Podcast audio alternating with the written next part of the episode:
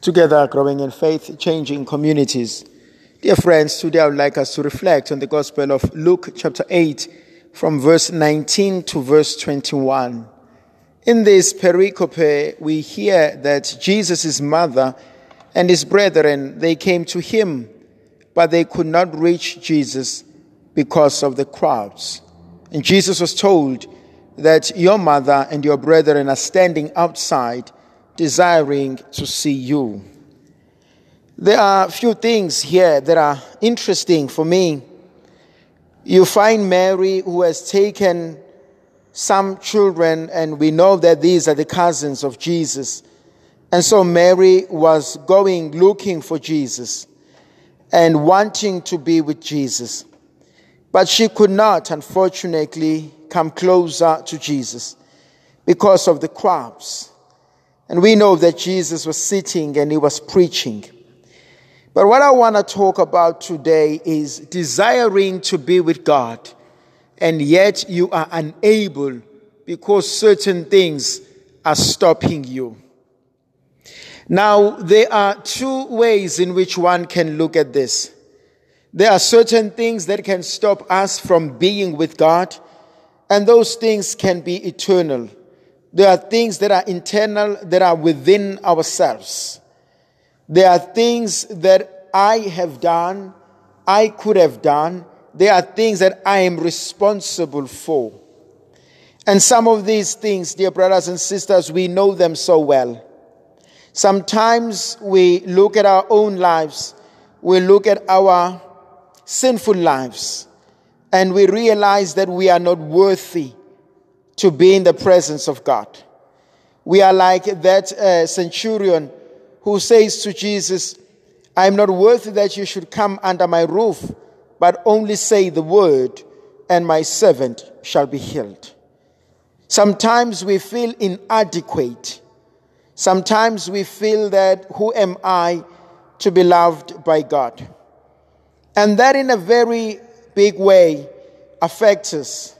It affects us deeply because it deals with how we see ourselves.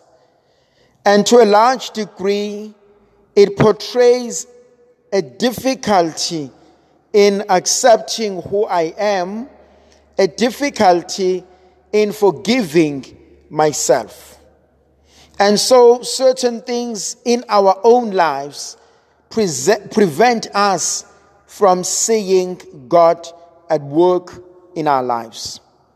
And so, in as much as we desire to be with God, we desire to be good people, we desire to do that which is expected of us. To a large degree, we are reminded of our own sinfulness. We are reminded of our own shortcomings. And uh, we can sit in that and we can destroy ourselves. That is one way in which I think sometimes we prevent ourselves from coming closer to God. The other way in which we also prevent ourselves from coming closer to Jesus Christ, it is the arrogance. The arrogance that comes with the sense that I am self sufficient. I don't need anyone, let alone God. I've done it on my own all these years. And I feel that God is an idea. Some of us have come to this greater realization, unfortunately, out of our own misery, out of our own sufferings, out of our own frustrations, where we felt that I have prayed to God, but God seemed to have been so far removed from my own experiences. Some have come to these experiences because they've been hurt by people who should have presented an image of a loving God. Some felt that they were judged unnecessarily, harshly by those who should have shown the mercy and the love of God. And so they have declared themselves that they no longer believe in God.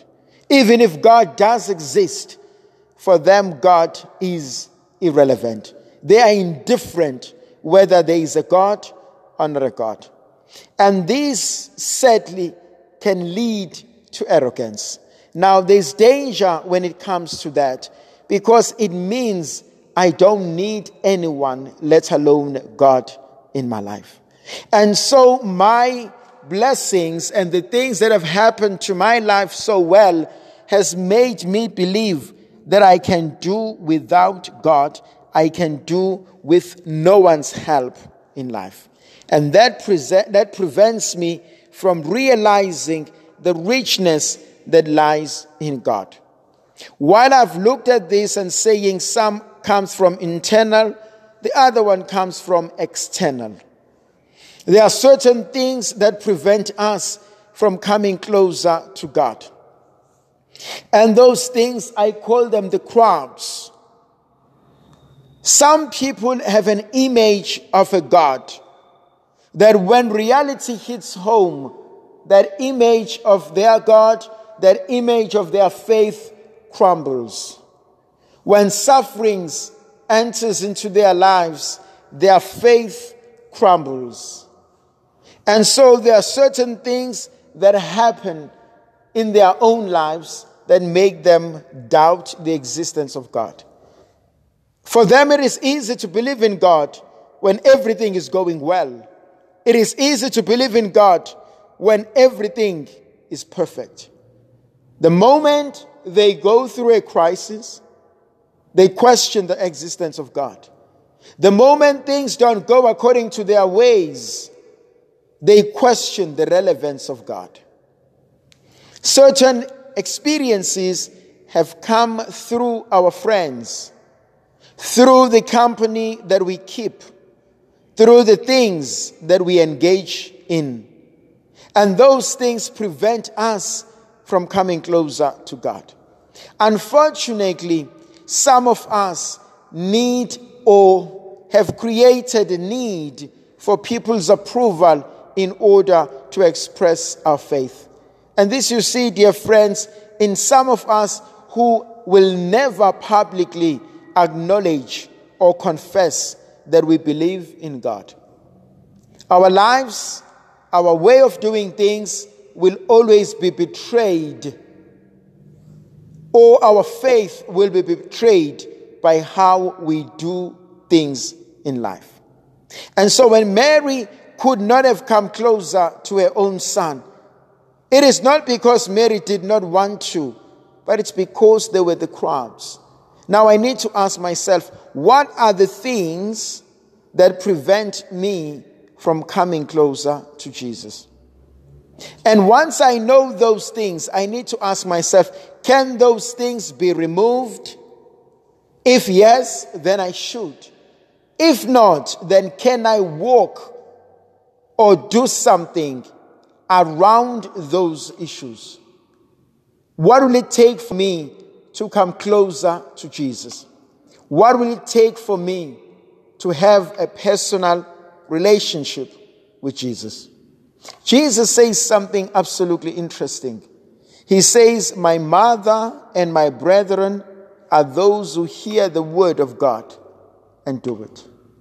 Jesus takes the listening and the doing of the Word of God to be one of the most powerful things.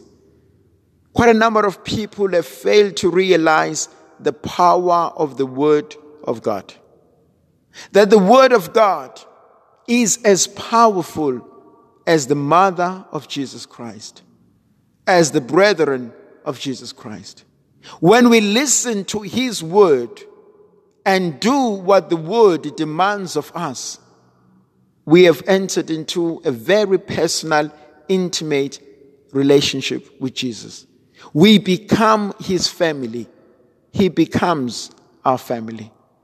And so, as we listen to the word of God every day and meditate upon it, let's ask ourselves, Lord, what do you want me to do? How does your word challenge me? How does your word nourish me? How does your word push me to fulfill your mission here on earth? May the Virgin Mother of God continue to be with us, to pray for us, and may Almighty God bless and protect us, the Father, the Son, and the Holy Spirit. Amen.